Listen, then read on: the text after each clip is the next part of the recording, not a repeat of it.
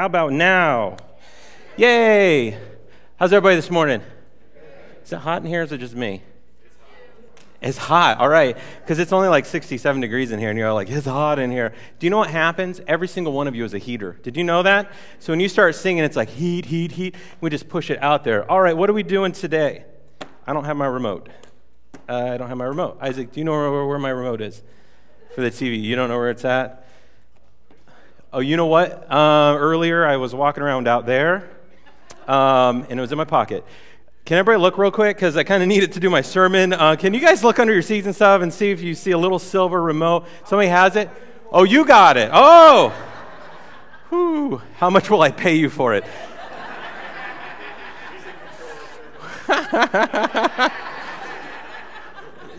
do you like heaven or do you? I, I, I don't know. Whew. Okay, I needed that. My goodness. My goodness. Oh my gosh. It's scary when you lose something, is it? Wait, my first point. When lost things become found things, we experience joy and relief. All right, you got your fill in the blanks? Everybody got your fill in the blanks? Go ahead and get your fill in the blanks out. That's the first, we just set that up, by the way. Thank you for playing along. Um, right? When lost things become found things, we experience joy and relief. I mean, I would have been up here stressing because, like, I can't preach without my TV, right? I don't know if you ever seen me try. It's hard for me. Like, I need the slides, I need the notes, um, because, like, like Nikki always says when she comes up, she has a book. You know, she, she's a manuscript writer for her sermons. Me, I, I got like four points and I got a bunch of notes. I don't ever look at it, and here we go, you know? And so I need this to work with. So the thing is, we're talking today, we're getting to Luke chapter 14 and 15. That's where we're at. And uh, so if you have your Bibles, you can get there to 14 and 15. And we're going to see a lot of lost things in 14 and 15, right? Um, has anybody ever lost something of real important value to you? Just show hands if you ever lost something that, like, you really needed to find that thing, right? There was one summer our family um, we were packing, we were getting ready, we were leaving for our vacation. And, and our vacation, we normally like go for, um, we, we go for like three weeks or at least two weeks and three Sundays. And so, um, so we were getting ready to go on vacation, and we're packing, we're ready to leave, and I don't have my wedding ring. And I'm like, where is my wedding ring? I don't leave the house without my wedding ring. When I go home, so I take it off because my fingers swell up and it starts to hurt. And so, but when I'm out and about, no matter what, I'm wearing my wedding ring because it's the symbol of who I belong with, right? And it's, it's a representation of my commitment to my wife. And, um, and the thing is, I looked everywhere. I looked under the fridge. I, I mean, I looked everywhere I possibly could where I thought I put it. Could not find it. I had to leave to go on vacation without my wedding ring.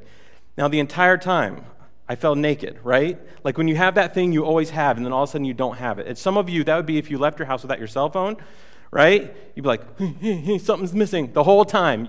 You'd have anxiety. And, and so that's the way I was feeling. And I'm like, I don't know where it is. I'm hoping we get back.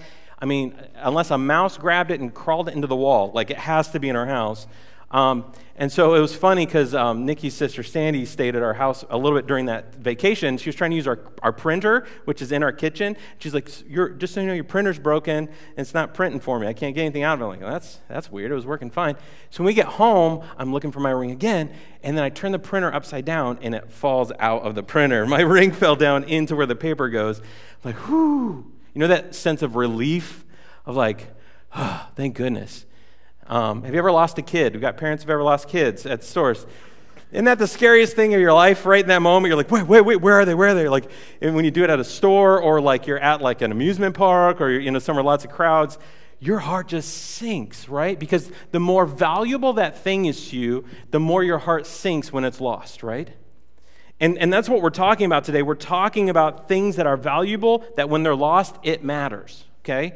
That's what we're digging into in chapter uh, 14 and 15. I actually want to start in chapter 15, and then we're going to go backwards to chapter 14, okay?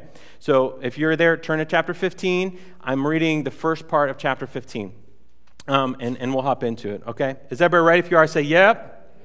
Okay, we're having fun today. Just be ready. Luke 15. Um, so Jesus, again, he's doing what he's been doing this whole time. He's pushing against the religious who think they have God, but they don't.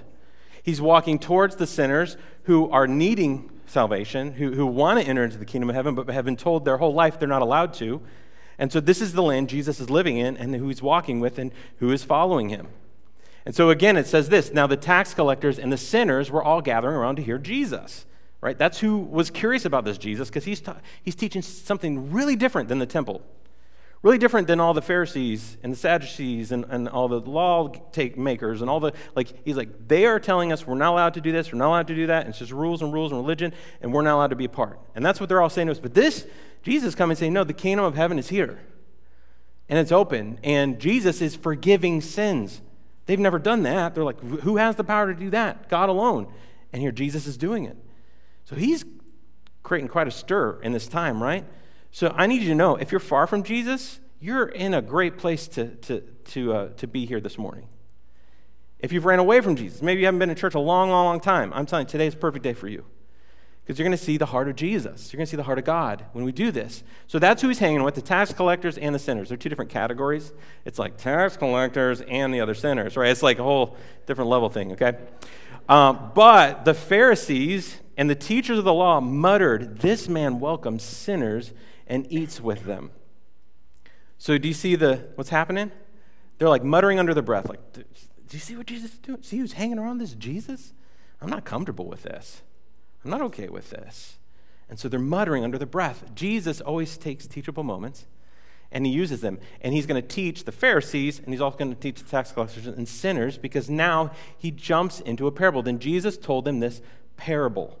This is what a parable is. If, if you see Jesus using these, Jesus was one of the best communicators on the planet. I should say was. He is. Like, because he knew exactly what was going on in people's hearts, and then he knew exactly what he needed to say or story he needed to share or how to help them understand what was going on, right? And so he used these things called parables. A parable is simply this it's a simple, fictional story used to teach a significant spiritual lesson. That's what a parable is. And so he's going to jump into chapter 15, three different parables, three different stories to get their attention on what the kingdom of heaven is like. Okay? Y'all with me? All right, so here's parable number one. He starts going into because he's seeing their heart. He says, Suppose one of you has a hundred sheep and loses one of them. Doesn't he leave the 99 in the open country and go after the lost sheep until he finds it? It's like, yes, that's what a shepherd's going to do. You know what's interesting about shepherds in this day and age as he's sharing the story? I better not like keep going because I'm going to like take us on all these side tangents and we only have so much time this morning. Um, but I'm doing this one, so deal with it. So like, so shepherds, like in that day, like shepherds were not the owners of the sheep, right? The shepherds were just the ones that took care of the sheep for the rich owner. They were hired laborers for the owner. Their job was to make sure all the sheep were together, all the sheep had what they need. If they lost a sheep, it was on them, meaning they would get flack from the owner who owned those sheep. And so they're like, no, we're making sure we have all the sheep. And if one strands off and I have 99 and they're in a safe place, I'm going after the one to find it. I have to. And when he finds it, he joyfully puts it on his shoulders and he goes home. Then he calls his friends and neighbors together and says, Rejoice with me. I have found my lost sheep. This is a big deal.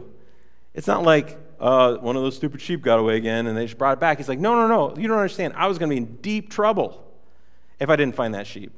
And that sheep was going to be in deep trouble if it got lost and then that died out there. Like it was in trouble. And so both of us are now out of trouble and where we're supposed to be. That's the whole picture, right? He says, because we're both where we're supposed to be again, boom, we're going to rejoice. Come party with me, right? And then he says this I tell you, I tell you that the same way there will be more rejoicing in heaven over one sinner who repents than over 99 righteous persons who do not need to repent. Do you hear a theme? You're going to see it again, all three of these stories. He repeats himself. It's like Jesus is like, okay, I don't think they're getting it. Let me try another one, right? So he goes to the next story and, and let's keep reading. Are you with me? Say, yep. Okay, so he says, or suppose a woman has 10 silver coins and loses one. Now, some of you like, like, if I have 10 pennies, I lose a penny. It's not a big deal, right? I know there's pennies all in all of our couches. There's quarters in our couches, right? I mean, a quarter can't buy a whole lot. You get two quarters, you can still get a gumball, all right?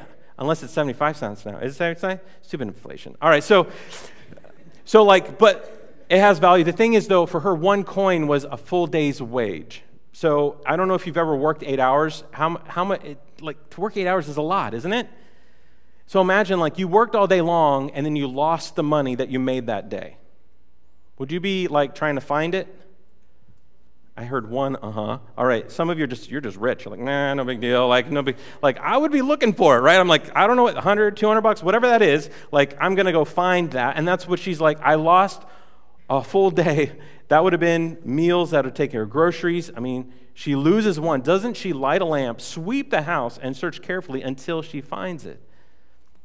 And when she finds it, she calls her friends and neighbors together and says, Rejoice with me, I have found my lost coin.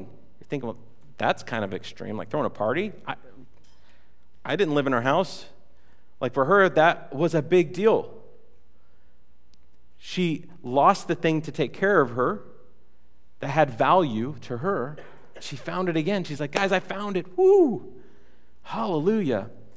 And then he says it again. In the same way, I tell you, there is rejoicing in the presence of the angels of God over one sinner, one sinner who repents. He's trying to get a point across, right? Then he goes on. I'm not going to read the whole last part because it's the longest parable, and I've preached on it before if you ever want to hear that. I actually call it the prodigal God, not the prodigal son story, because prodigal means extravagant, and actually, God is the one that was extravagant in this story. He was extravagant in his grace, because that's who God is. But it's a story of two sons one that stayed with the father, one that wanted to run away and just live a crazy life. And so the youngest son demands, I want my inheritance now. It's as if, Dad, I wish you were dead so I could get what's mine. And it says the father consented and he gave both of them their inheritance. If you notice that in the story, he didn't just give the young one, both the older and the younger got their inheritance at the same time. The older one, or the younger one, leaves, goes out and parties, goes to Vegas, spends every dime on prostitutes, on partying, on gambling, on everything, and loses every single thing he has. The older son stays, works, lives on the farm, does what he thinks he's supposed to do. The younger one finally gets to the point where he's like, I can't even live this way because I have nothing now, and I'm. He gets to where he's working on a farm feeding the pigs, and he's not allowed even to eat what the pigs are eating, and he longs for that. Which for a Jew, that was humiliating right? That was against their, uh, their, right, their uh, religion to like deal with pigs or pork or any of that kind of stuff. So he's wanting to eat what they're eating. He says, I tell you what, my servants that work for my dad are living better than I did. And so he makes a plan. I'm going to go home. I'm going to say, Dad, I'm not worthy to be your son. I, can I just work for you at least? Can I just be a servant? That's it.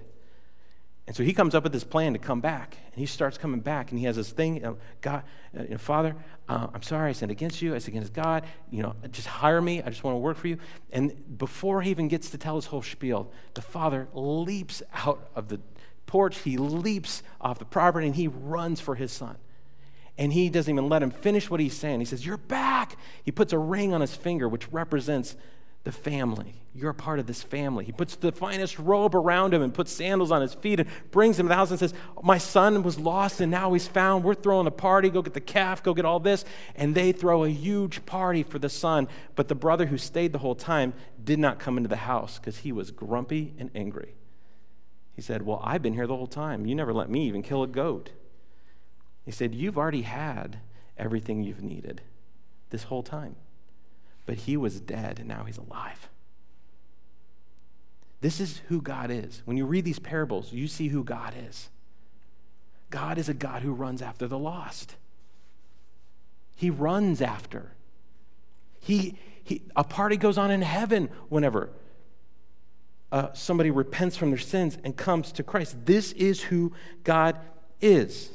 I want you to think about for you, just think, think about the, the, the like if you can remember a party that you went to that was like the most fun party you've ever been to, that didn't have alcohol in it. All right, some of you I know your stories, right? So like a party that you remember. All right, so a party that like like it was like boy that was fun, that was a joy, everybody had a good time. Like think about that party. Like those are great moments, right? Those are like moments you remember. Was it a birthday? Was it a wedding you went to? And it's like, we just love celebrating that couple. Or, or was, you know, what was that? Think about that in your head.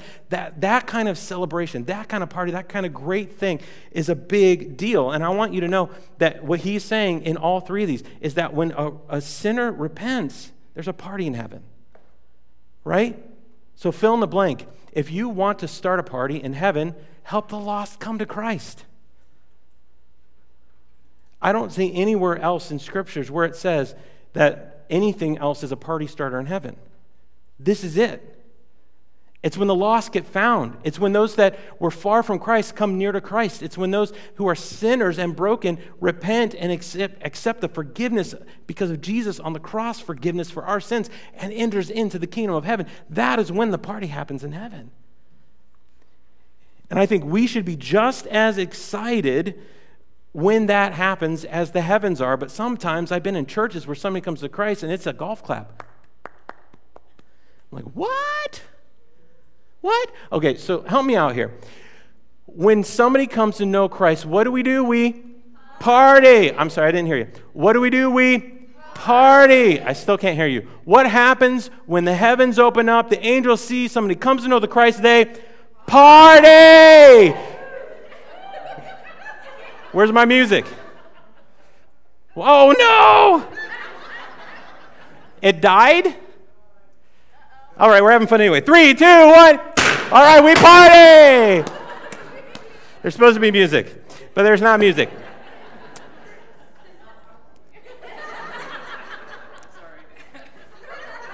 It didn't pop? Your hands are sweaty. There we go.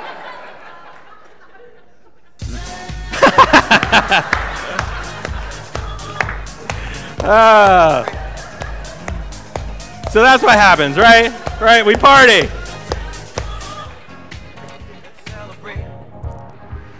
Okay, so here's the, here's the reality. When you plan for something and it doesn't go the way you want to, it's okay. It, but here's the reality, all right? If you want to start a party in heaven, help the lost come to Christ. That's it. And if, some, if the lost come to Christ, we as a church should be throwing party after party.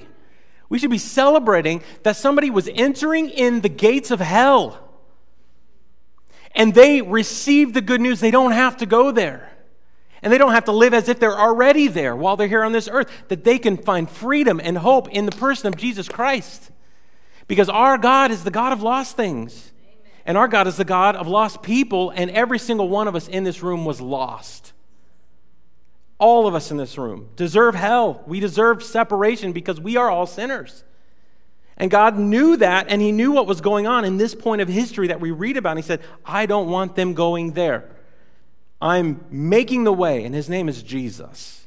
And He came and He preached the message the kingdom of heaven is here. And if you repent, you turn from sin, and you walk into forgiveness of sins, you get heaven. You get the presence of God for eternity and you get forgiven of sins. I need you to know you must be forgiven of your sins to have a relationship with God. Sin and God is the separation. We don't want to be like the Pharisees who thought they had God, but all they had was the world. Right? Actually, let's keep reading, okay? Let's keep reading. Let's go to back a chapter. Let's go to chapter 14. Okay, so, so flip your page back to 14 because Jesus, in the same theme, um, the same theme and the same idea, he's dealing with the Pharisees again, and they're like thinking, We know what's happening. We have the plan. We have God, and all of you don't. Sorry about you. And, and he's like, You still don't understand. You still don't understand what's going on. You don't understand what's going on in the kingdom of heaven. You don't understand me, Jesus, why I'm even here and what I'm doing. They did not get it. Actually, they didn't get to the point that they hated him so much they wanted to murder him all the time. It's like they're like, what he's doing to help sinners is wrong, but murder, it's okay. I'll just be honest. Okay, I'll stop. Okay, here we go. Luke 14. So, um, so he, he shares this other parable because they're not understanding the kingdom of heaven when one of those at the table, he, so he's sitting with the Pharisees, he's sitting at a meal with the Jewish leaders, and one of those leaders at the table, um, uh, he said to Jesus, Blessed is the one who will eat at the feast in the kingdom of God. So they understood that there was going to be a feast in heaven, and that they were waiting for that as Jews. They were waiting for that final feast to be with God forever, but they still didn't fully get it. They didn't understand the picture. So Jesus replied, and he shares another parable. He says, A certain man was preparing a great banquet and invited many guests. At the time of the banquet, he sent his servant to tell those who had been invited, Come, for everything is now ready. See, when they would throw a banquet, it would take a long time to prepare for this banquet There'd be guest lists. They'd invite the people and say, We're doing it on this day. Um, we're gonna, my servants are going to go out when it's ready. So when it's ready, they're going to come to your home and say, Okay, it's ready. And you start coming to the party. That's what would happen. And so he said, We have a guest list. I had a guest list, and I'm inviting everybody. The servant's saying, And go get them now. The, it, we're ready for them. Go get all who that have been invited. But they all alike began to make excuses. The first one said, I have just bought a field and I must go and see it. Please excuse me. You're going to see a pattern here. Remember the sermon that Sam preached a few weeks ago about the cost of discipleship, the cost of following Jesus? And each time there were three people who made an excuse. Same thing. He's like, I'm sorry, I can't come. Um, I bought a field, I'm busy, I got other things going on, can't come to the banquet, sorry. Another said, I have just bought five yoke of oxen and I'm on my way to try them out, so please excuse me. It's like, wait a minute, you bought the oxen, you didn't even try them out first? That's not even smart, first of all. And, and B, like, you can do that tomorrow, right? So these are just excuses. They're like, I, I can't, I'm sorry, I, I know I was invited, but I just, I just can't make it. Still another said, I just got married, so I can't come. It's like, you just, like today, you just got married, like this morning? Okay, I, I get that. But still, you were invited a long time ago. You can come. They all made excuses. See, this illustration here that he's bringing is about the inviting people to the banquet table in heaven. And they're all making excuses. No, I can't make it. No, I don't want to be there. No, da da da. I got this going on. Or, and we do this with our religion too. No, I don't believe that because I, no, I don't think I need Jesus because no, no. You can excuse yourself from God's table and find yourself in hell. That's what he's trying to get his point across to these Pharisees. They think they're invited to the table. They think they've done all the good things. They lived the good religion. They obeyed all the laws. So they deserve a spot at the table. But what Jesus is telling them is that no, actually, all of you are making excuses for not joining the actual kingdom of heaven. You've created your own kingdom. It's called the temple, it's called a religion. That's yours. The kingdom of heaven doesn't operate that way. And the reality is that for all of us in this room, we all have free will. We all have choices to make when it comes to God and Jesus. Like, he doesn't make robots. And that's what he's telling them. He's like, I invited people, but they came up with all sorts of excuses, excuse me, to not show up to the banquet. And the excuses were weak excuses. Some of us make weak excuses so that we can put off dealing with the reality of our sin. So we can kind of put off the reality of us not knowing who God is. So we can put off, like, we make ridiculous excuses. Honestly, like today, we live in the most entitled country ever. We all have our own entitlement, right? Like, self entitlement is the God of today. Like, and, and part, like, mm, okay, how far do I go? This is where I take a moment and watch my words. No, I'm not going to watch my words. Here's because here's my words. What we end up doing, what we end up doing is we excuse ourselves from the things that matter. Sometimes the things that matter make us uncomfortable, right? And some of us hate discomfort so much that we'll do whatever it takes or make whatever excuse we need to not put ourselves in that discomfort, even if that discomfort is going to be the thing that's going to grow us or push us closer to God. We, li- we live in a moment of excuses.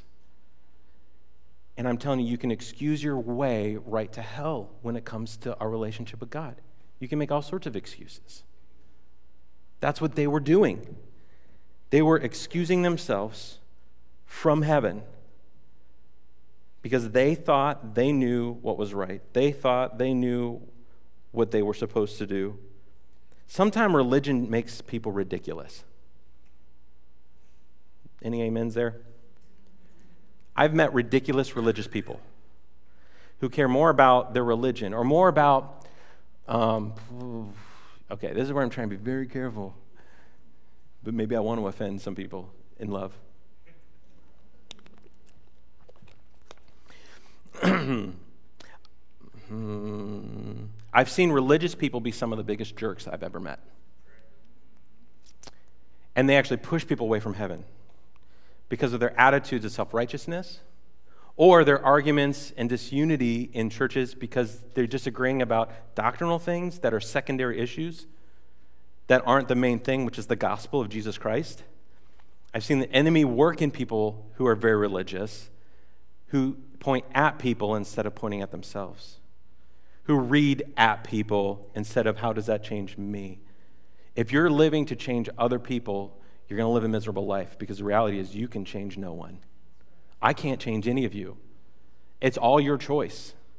And when the religious live as if you're not living up to my rules or what I believe, and they start pointing at you, I'm telling you, they're out of line. So you have to watch yourself. You have to be careful with who you allow spiritually over you and, and in your life.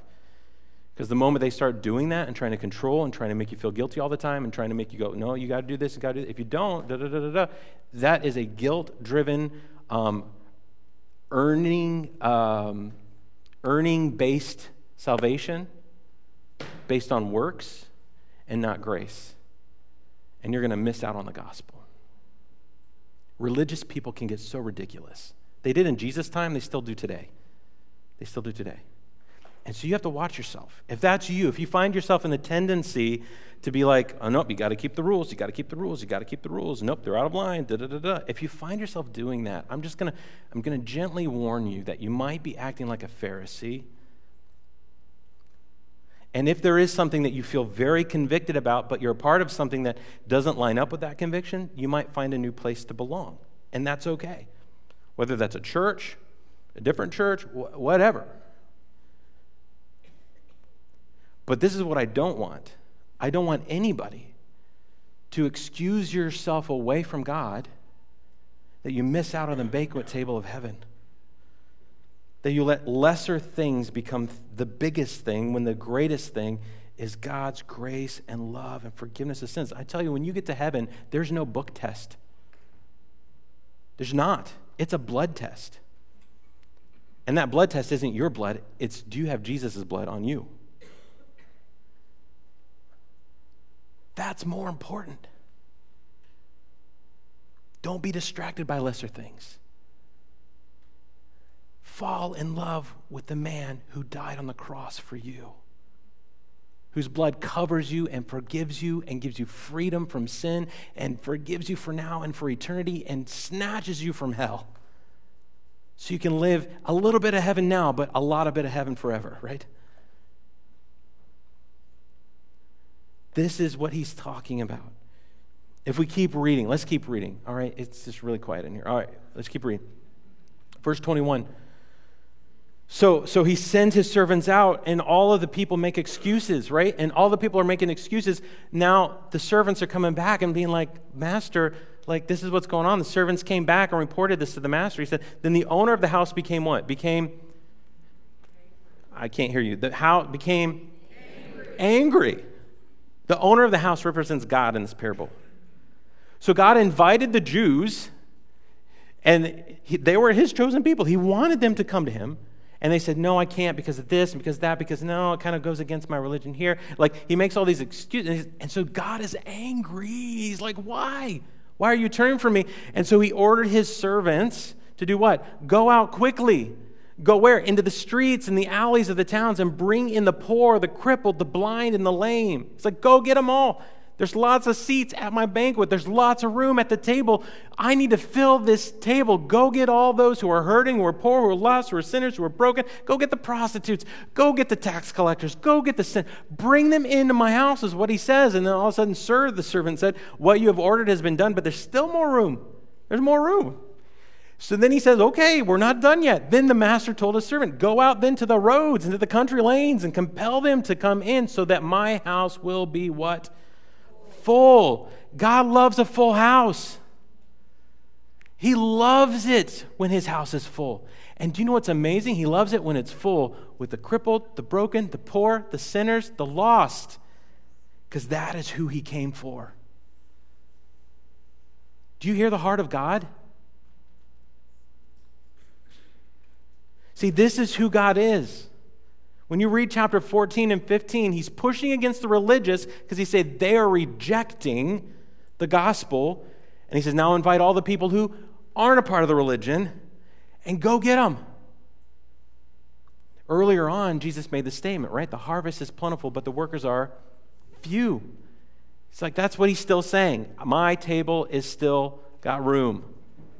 And today, if you don't know Christ, there's still room at the table for you. Today, if you are a messed up, broken, crazy person, there's still room at the table for you. If last night you did something stupid and you know it, there's still room at the table for you. If you messed up this morning on your way here, there's still room at the table for you. This is what I need you to hear. Every sinner, everywhere, there's room at the table for you. Oh, that sounded like a golf clap. There's still room at the table for you. We're getting better.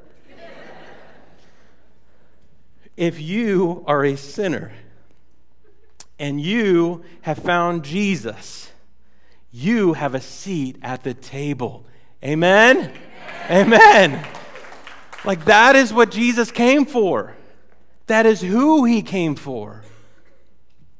I need you to just hear this. You can fill in the blank. Um, oh, last one. I tell you, this is where he just kind of punches him in the gut. I tell you, not one of those who were invited will get to taste the banquet. oh, right? That's just like a right hook to the jaw that he's talking to the religious. I invited you, you didn't come. See yourself out. Actually, you don't need to see yourself out. You're never in. You didn't show up. You were invited, but you excuse yourself away. He's saying, So I got everybody else because they wanted to come. They needed to come. They wanted forgiveness of sins. This is who God is. God is always inviting the wanderers, the runners, and the lost to his table. The question for Christians in this room are you? Because God is. The New Testament, the new covenant that was created, whenever he said, The old is gone, the new is come, the old covenant finished, completed, done. The new covenant, the new way of a relationship with God has come. This New Testament we see that we're in, and then the new covenant that we live in today, isn't by rules and laws and sacrifices. It's done through the blood of Jesus Christ. It is finished. He says, Because it is finished, now I'm going out, and we all need to go out and be inviting the wanderers, the runners, and the lost, because that is who God is longing for. That's who He is inviting to the table. The question is, as Christians, are we so daggum comfortable in our seats on Sundays that we don't care that everyone else around us is probably going to hell? Do you give a damn? Because they are damned. And I, I'm, I'm so I'm so fired up about this. I think, okay.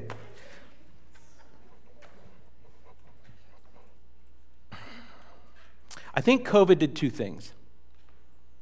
One, I think it scared off the consumeristic Christian because they haven't come back. They were at the banquet table, then COVID happened, and they left, and they haven't showed back up. Most likely because they were here to get something. The call of discipleship isn't a call to consumerism Christianity. It's not a call, what can I get from him? What can I get from Jesus? What can I get from heaven? How does this affect my life? If your prayers are about you, you're living a small life.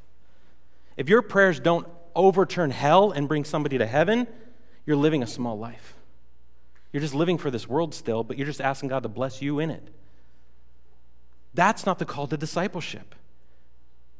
God calls us to be surrendered to Him. That means our whole life, everything we have inside of us is surrendered to God. God, I'm here. My hands are open to you. I want to be used by you. I want you to have everything I have, all my gifts, my abilities, my talents, everything, everything I own, God. I surrender it to you because you've surrendered everything from heaven through your Son for me.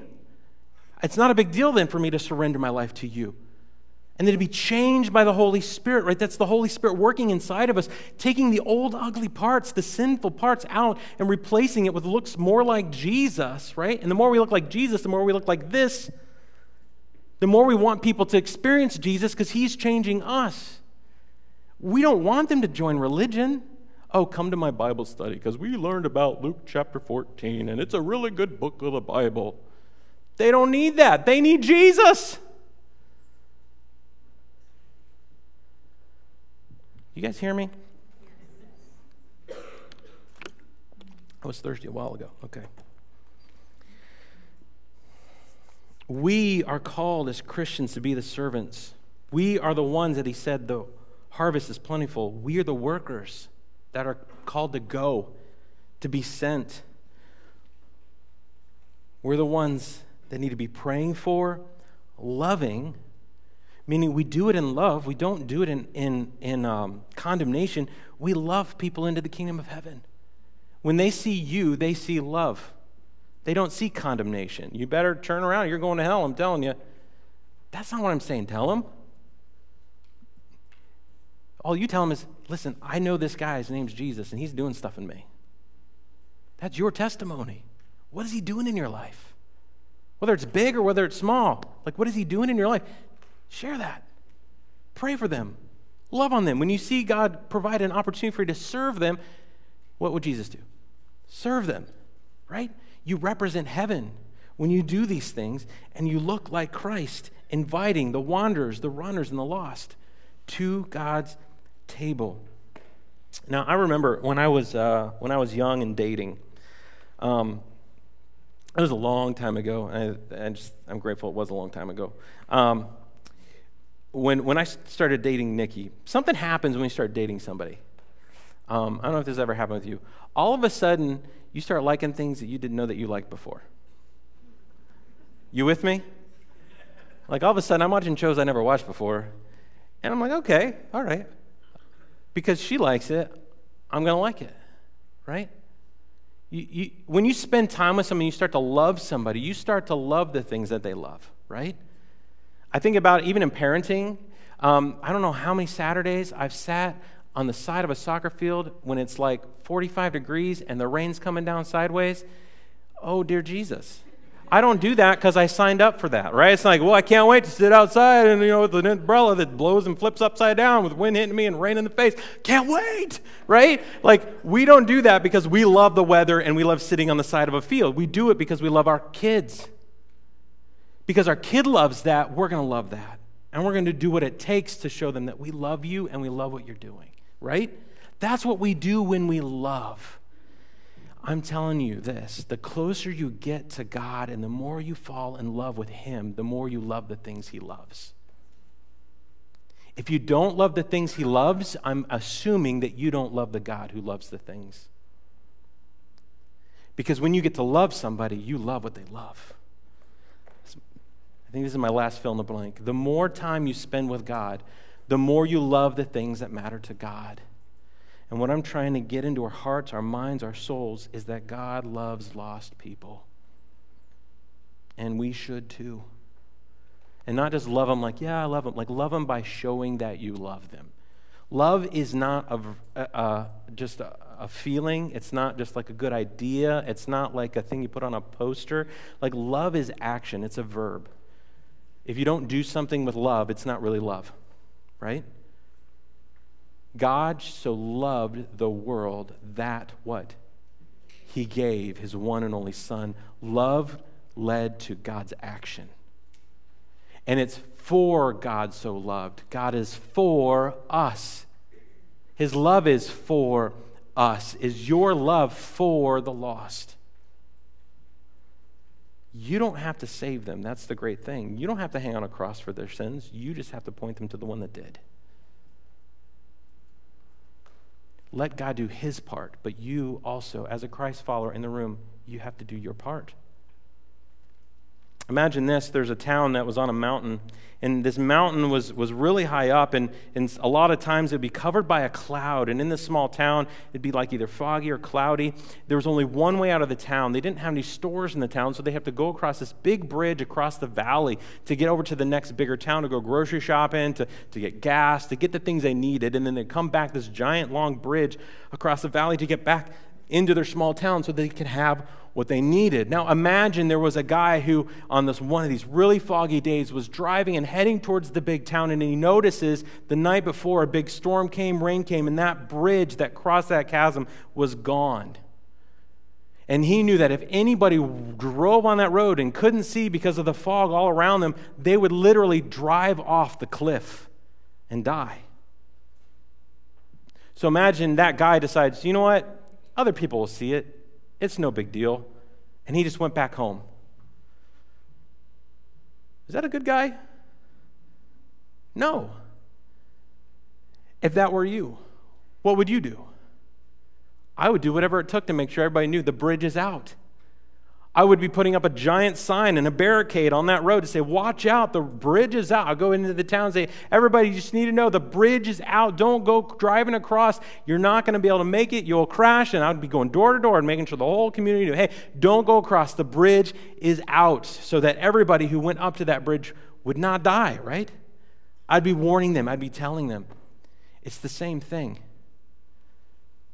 Christians, we know the bridge is out. We know that the people that don't take the way of the cross, where they're going to end up separated from God from, for eternity and in hell. Like, hell's a real place. And we pretend it's not. And like, even modern American Christianity tries to erase the whole idea of hell. It's like, no, everybody gets there, and it's not true. There's only one bridge across the chasm of our sin, and it's the cross of Jesus Christ. And I would, I would urge you, brothers and sisters, would you tell those around you, you know what the bridge is? You know the way to God. You know how to experience forgiveness of sins, that you know that they can have hope, forgiveness of sins, and an eternity with God. Or will you not let them know? I want to be careful with this, but I. When I see my Savior face to face at the end of my life, and I don't know what that is, that could be tomorrow, it could be 40 years from now, but whenever that day comes, I want to look at Him face to face and say, I did everything I knew to do. And then I will not make any excuse to say, well, I was too busy to tell that person about Jesus. Well, I was too busy to love them. Well, I did, you know, I didn't know how to do it. I want to get there and say, and hear him say, good job. Well done, good and faithful servant.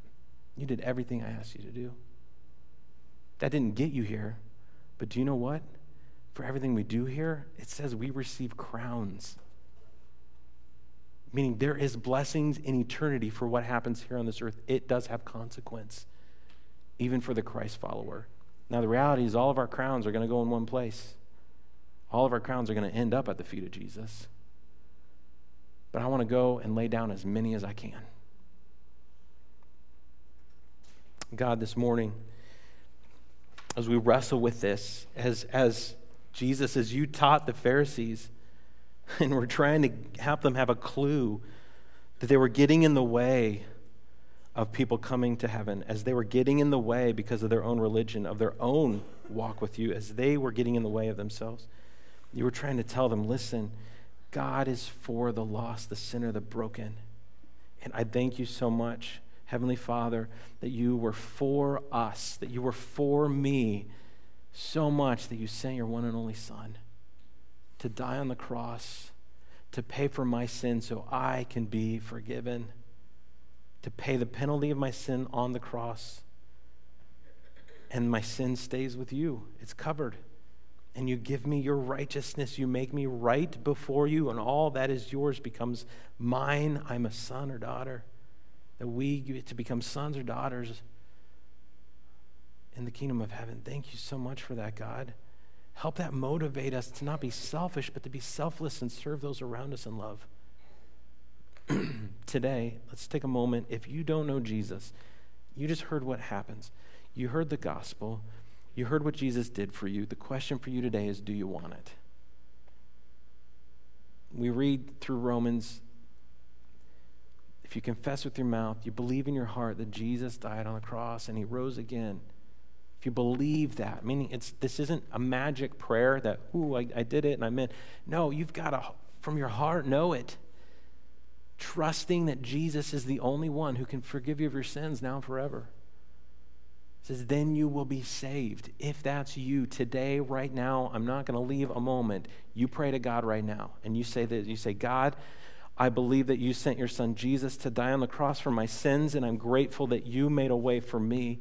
Please forgive me of my sins now and forever. I want to be yours. I want to enter into heaven.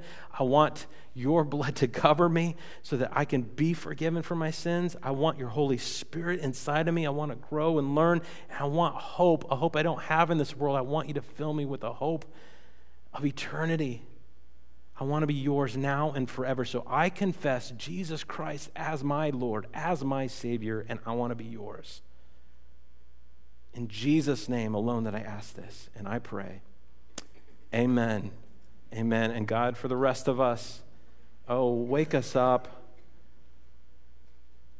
The world is broken, and there's only one fix, and his name is Jesus. We can try all sorts of things, but it's not going to work. Politics isn't going to work. The right person in office isn't going to work. The right the right job isn't going to work, the right income's not going to work, the right thing that we buy isn't going to work, the right relationship's not going to work. Nothing else will work to fix or save us except for Jesus Christ. So help us every day to start our day at the feet of Jesus so we can humbly walk with you. Please protect us from becoming religiously ridiculous. Help us be radically loving. And it's in Christ's name I pray. If everybody agrees, you say amen.